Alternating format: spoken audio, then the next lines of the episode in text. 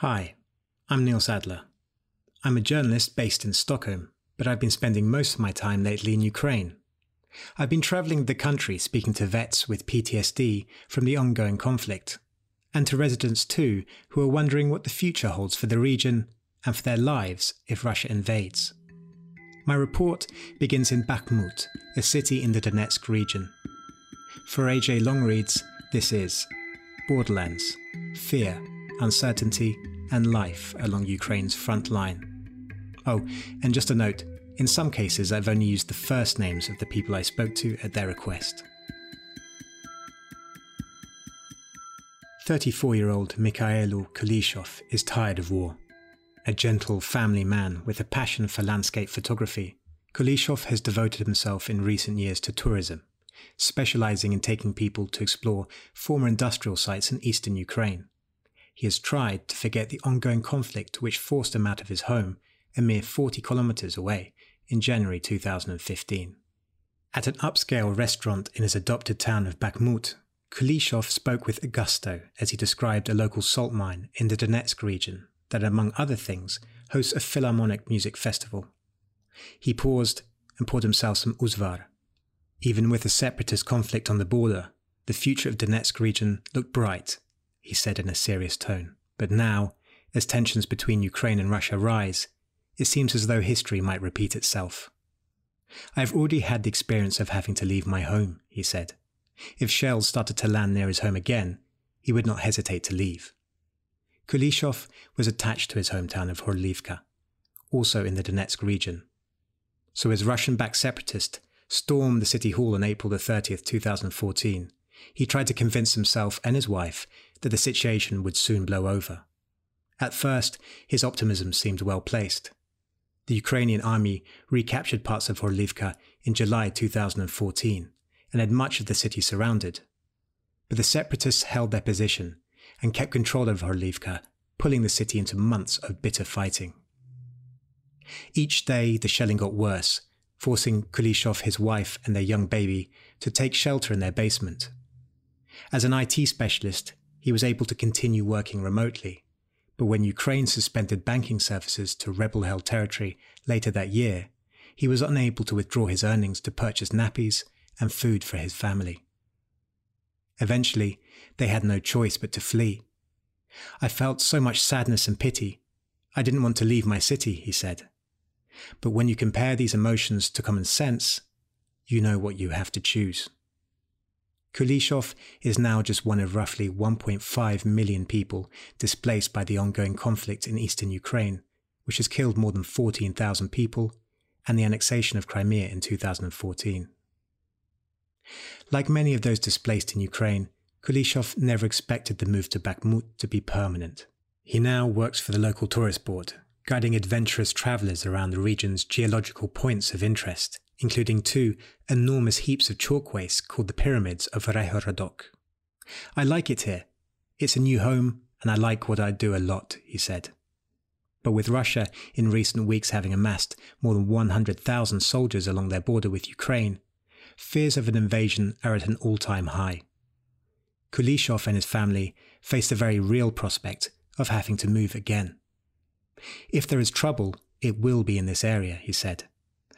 I have the same feeling as before, this military muscle game being flexed around us. Amid the current tensions, war weary residents living along the borderlands in eastern Ukraine appear bereft of panic. Instead, after more than seven years of a perpetual threat of an invasion, many have, at least on the surface, developed an apparent apathy to the latest round of tensions. But beneath this apathy, people's fear and uncertainty are growing around what will happen to the region and their lives in the coming weeks. The conflict in eastern Ukraine began in February 2014 after anti government protests led to the ousting of Ukraine's pro Russian president Viktor Yanukovych. Russia responded by sending in its military and annexing Crimea, the peninsula on the Black Sea in Ukraine's south. Then, in April, Russian backed separatists seized territory in the Luhansk and Donetsk regions in eastern Ukraine. 42 year old Maxim Khudoshko is a fast talking, gregarious marketing manager sat in an opulent yet bland hotel lobby as he recalled the three months in 2014 when the city of Kramatorsk in the Donetsk region was occupied. There were arrests, shops were robbed, shopping malls were destroyed, he said, pointing to Kramatorsk's busy shopping street just outside the window. With the city of about 150,000 people, controlled by Russian backed separatists, Khudoshko decided to channel his frustrations into online activism to protest his city's occupation, an activity that the separatist authorities did not approve of. I am really lucky that nothing happened to me, he said. I know people who were kept in the city hall and tortured in the basements for their activism. Heavy fighting continued around the city. On June the 16th, mortar shells began to land about 100 meters from his apartment windows. The house was shaking. So many windows were breaking, he recalled. The part of the city we live in was full of white smoke, sirens howling, people leaving the block.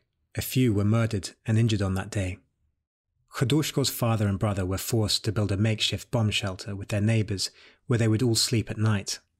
Eventually, after three months of heavy fighting, the Ukrainian military regained control of Kramatorsk from separatist militias. It is an experience, he said, that has left an underlying trauma on many residents.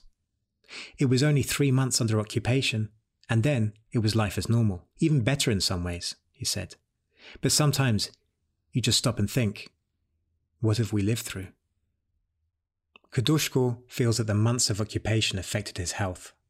In the years that followed, he began to gain weight and was later diagnosed with a thyroid issue. Noises like fireworks can trigger shock like symptoms and cause him to start shaking. Kramatorsk, an industrial and engineering center, lies roughly 50 kilometers from the front line. However, Khudoshko thinks that with recent escalations of tensions, that area could once again be embroiled in conflict. He believes his city falls in a grey zone that Russia would like to use as a buffer between them and NATO member states such as Poland. Some people think Russian President Vladimir Putin wants to build a new Moscow here, but he wants this to be a no man's land, he said. If Russia invades, Khudoshko said he will fight to protect his Kramatorsk in any way he can, even if it is supplying ammunition or food to the army. I would be a fool if I say I wasn't afraid, he said but I have nowhere to run. My home, my family, my life is here. Khudoshko feels this time an invasion would be much more devastating than the previous occupation, because Russia could move in with all the force of the army and air force.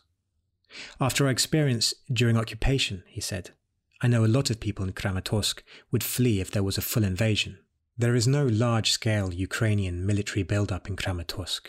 But small changes suggest to Khudoshko that the army senses there is an increased threat of an invasion. For example, on a recent walk just outside the city, he noticed seemingly new trenches facing east. With the existing trenches much closer to the front line, about 45 kilometers away, this could suggest that the Ukrainian army has prepared an extra line of defense if the first is breached. In the neighboring Luhansk region, about 80 kilometers east of Kramatorsk, and within earshot of frontline shelling lies Popasna, a city occupied by Russian backed separatists and subsequently reclaimed by Ukrainian government forces in 2014. At a Ukrainian army base located in the area, Dzhemilev Ismailov, the youngest battalion commander in the country's army at 25 years of age, walked around a frozen courtyard. He wrestled with Batan, a dog who was blinded in one eye by one of the many mines scattered along the front line, before walking to an old stone farmhouse. Inside, soldiers warmed by an endless array of heaters pored over some maps of the area. There was a distinct sense of calm around the camp, with no signs of an impending invasion, but for Ismailov, it is a threat he has learnt to live with for more than seven years. Since a tentative ceasefire was signed in 2015, Ismailov said he has faced almost daily violations of this agreement, including periods of intensive shelling, often lasting for weeks, and the constant threat of sniper fire. On one occasion, Ismailov came close to being shot by a separatist sniper. The bullet just missed my head, he said. Ismailov is confident that the current Ukrainian defense positioned along the front line in the Luhansk and Donetsk regions could repel an invasion and speaks, like Khudoshko, of secondary lines of defense should the Russian army breach the front line. In the network of trenches that run for hundreds of kilometers and carves out an arc like shape across the southeast of the country, many Ukrainian soldiers remain unperturbed by the recent global attention that this long simmering conflict has been given in recent weeks.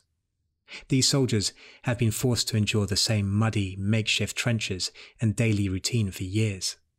Around the now destroyed village of Piesky, southwest of Popasna in the Donetsk region, Nastya, a 23 year old soldier, prepared a homemade meat soup for her unit.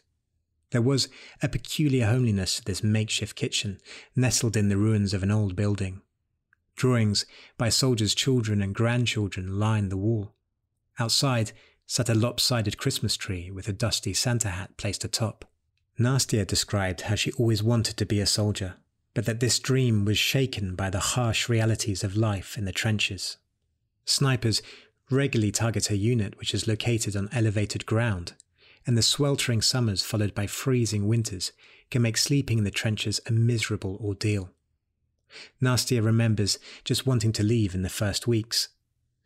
The first time I heard artillery fire, I was scared, and I questioned if coming here was the right decision, she said. Over time, as she grew close to her fellow soldiers, who she now describes as a family, she began to thrive in her new environment, embracing additional responsibilities like cooking. Nastya comes from the area surrounding Mariupol, a major city located by the Sea of Azov in the southeast of the Donetsk region. It is a vibrant city with almost half a million residents and a unique architecture influenced by the waves of Greek immigration.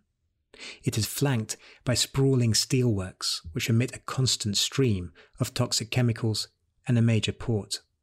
A few days after meeting Nastya on the front line, I met her mother, Elena, in one of the half empty seaside resorts that line the city's beachfront during off season to hear her perspective on her daughter's choice to fight on the front line.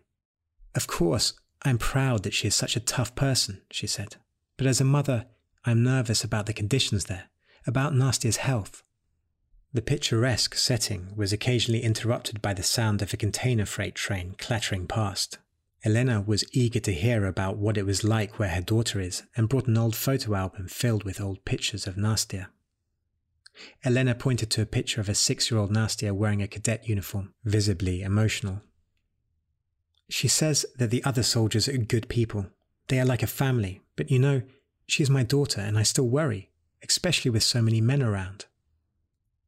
Mariupol was briefly occupied in 2014 by pro separatist forces before Ukrainian forces reclaimed the city after weeks of heavy fighting.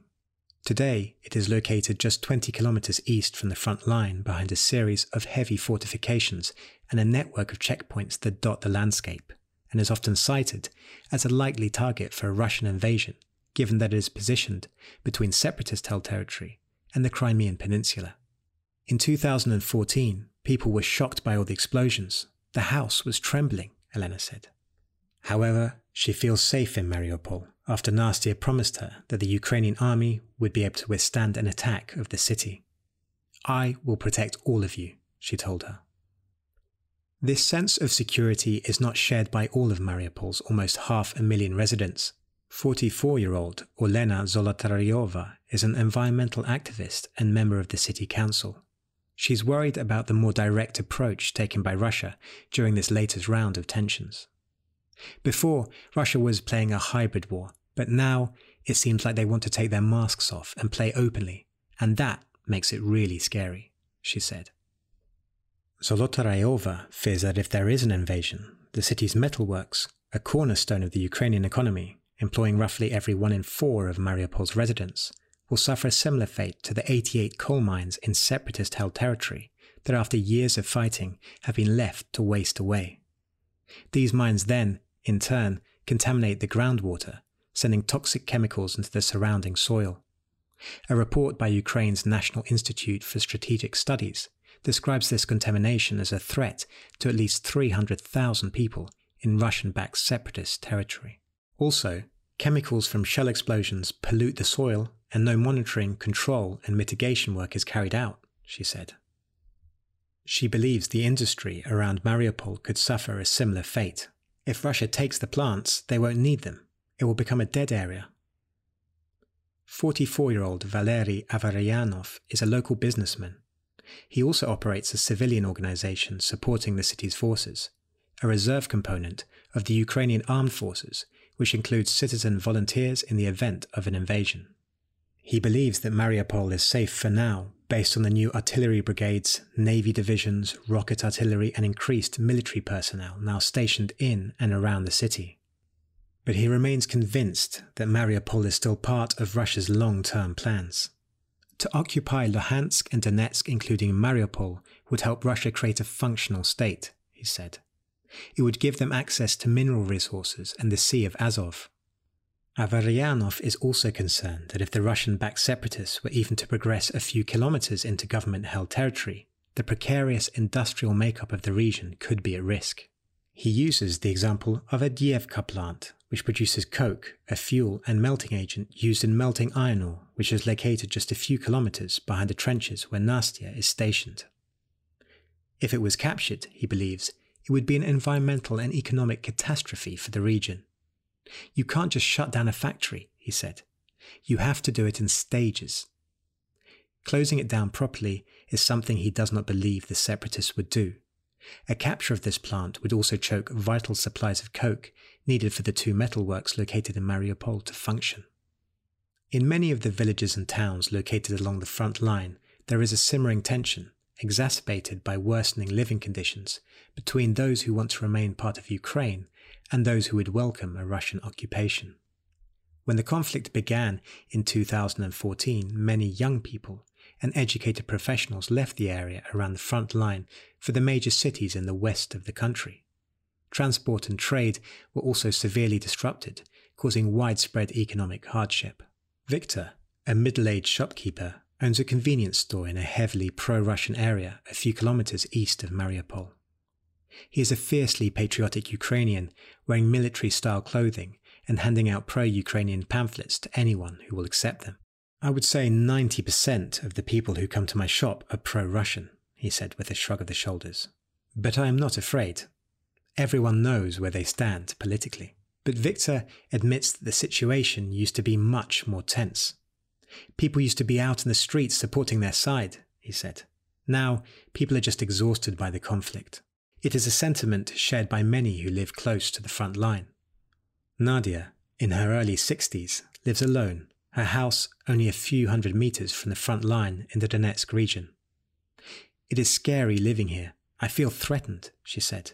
You keep hearing there will be wars, so somehow you just try not to pay attention. Her two children left for the west of the country when the fighting began in 2014, but Nadia has made no such preparations. I don't even let myself think about next steps, she said. I just tell myself an invasion will never happen. The regions of Luhansk and Donetsk are heavily influenced by Russian propaganda, according to Yevhen Fedchenko, co founder of StopFake, a fact checking organization. He said that it is often easier to secure signals for Russian television and radio stations which allow Russia to spread narratives designed to create division. These often include framing Ukraine as hostile and perpetrating crimes against people in the area. According to Fedchenko, this has had a significant effect on many people living near the front line. They feel that Ukraine has really abandoned them, he said. Across the road, Sergei, a pensioner in his 60s, lifted a cloth from a metal trellis, revealing bullet holes accumulated over the years living a few hundred meters from separatist held territory. He and his wife would welcome a separatist occupation. They believe essentials would be cheaper and therefore their living standards might improve. The years of conflict and resulting poverty have left them longing for a better life. They, the separatists, shoot here sometimes, but we trust them more. They are wiser, he said before flashing a coy look and changing the subject. In Popasna, a city with divided political allegiances, locals often dismiss the growing tensions as political hype, regardless of their own views. Svetlana, a local resident, dismisses the recent media interest as information noise. We have had the military here since 2014, and now the city is mostly calm and living quietly, she said. But many admit that the fear has not entirely dissipated. Instead, they have developed various coping mechanisms, such as blocking out all the news related to the conflict. Many people have plans for what to do and where to go in the event of an invasion. Others, like Svetlana, would most likely stay. We talk to people on the other side, in separatist held territory, and they have everything. Things are good for them, she said. More than 300 kilometers west of Mariupol, along the idyllic coastline of the Sea of Azov, lies the Crimean Peninsula, the ancestral homeland of the Crimean Tatars, a Turkic group of Sunni Muslims. In March 2014, Russia occupied the territory which had been part of Ukraine since the country's independence from the Soviet Union in 1991. It then officially annexed the peninsula after Crimeans, of which about 60% were ethnic Russians, voted to join the Russian Federation in a disputed and internationally rejected referendum. Mustafa Dzhemilev sat at his office desk in Kiev, the capital of Ukraine. He's one of the thousands of Crimean Tatars spread across the country after they were exiled or unable to return to the peninsula after the annexation. He puffed on a cigarette before taking a sip of coffee. Dzhemilev is 78, but he is still working a busy schedule as a member of the Ukrainian parliament. In 1944, when Dzhemilev was only six months old, he was forcibly deported along with 180,000 other Crimean Tatars from their homeland in Crimea to Uzbekistan on the orders of Joseph Stalin. They were labelled by the Soviet Union, along with other ethnic minorities, as Nazi collaborators, despite tens of thousands of Crimean Tatars having served in the Red Army. Forced onto sealed cattle trains, many died on the journey to Uzbekistan or succumbed to disease or starvation on arrival. Only about half the 180,000 survived the first two years. The Soviet idea was not only to resettle Crimean Tatars, said Dzhemilev, but also to completely erase the memory of that people. As a student activist, Dzhemilev began to write letters to the Soviet authorities, asking them to return his people to their homeland. Letters soon turned into articles, and eventually he became labeled as a Soviet dissident. It was a label that would lead to seven criminal sentences and 15 years in forced labor camps. It would take more than 45 years for the Soviet Union to fall and for Dzhemilev and the Crimean Tatars to return to their homeland. But it was a bittersweet moment for many, including Alvina Tsutbulaeva, 38, she had always been told that Crimea, the motherland, was like a fairy tale, only to realize that the Crimean Tatars faced discrimination, which Dzhemilev describes as a second front line. Tatars were often blocked from buying property and unable to register at a specific address, making it difficult to find work. But over the years, life gradually improved for the Crimean Tatars. A representative body called the Majlis was formed in 1991 and 15 Tatar language schools opened. Then, in 2014, Russia annexed Crimea and held a referendum on merging Crimea with Russia. Dzhemilev, who was a chairman of the Majlis, spoke to Putin a few days before the referendum.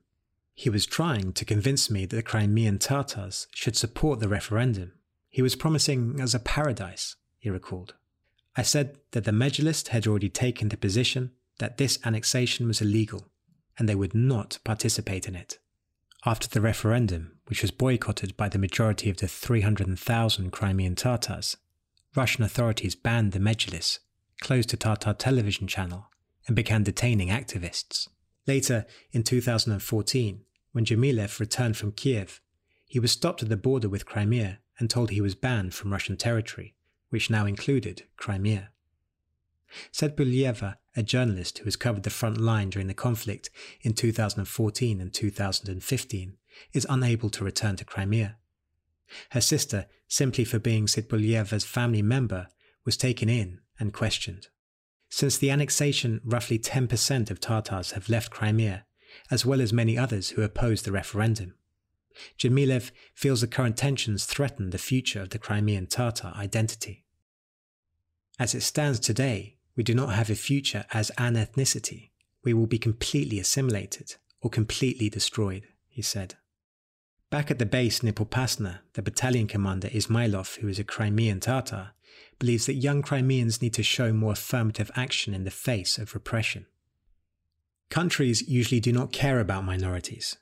If you look at the US, for example, They do not care about indigenous people, and that is the US, he said.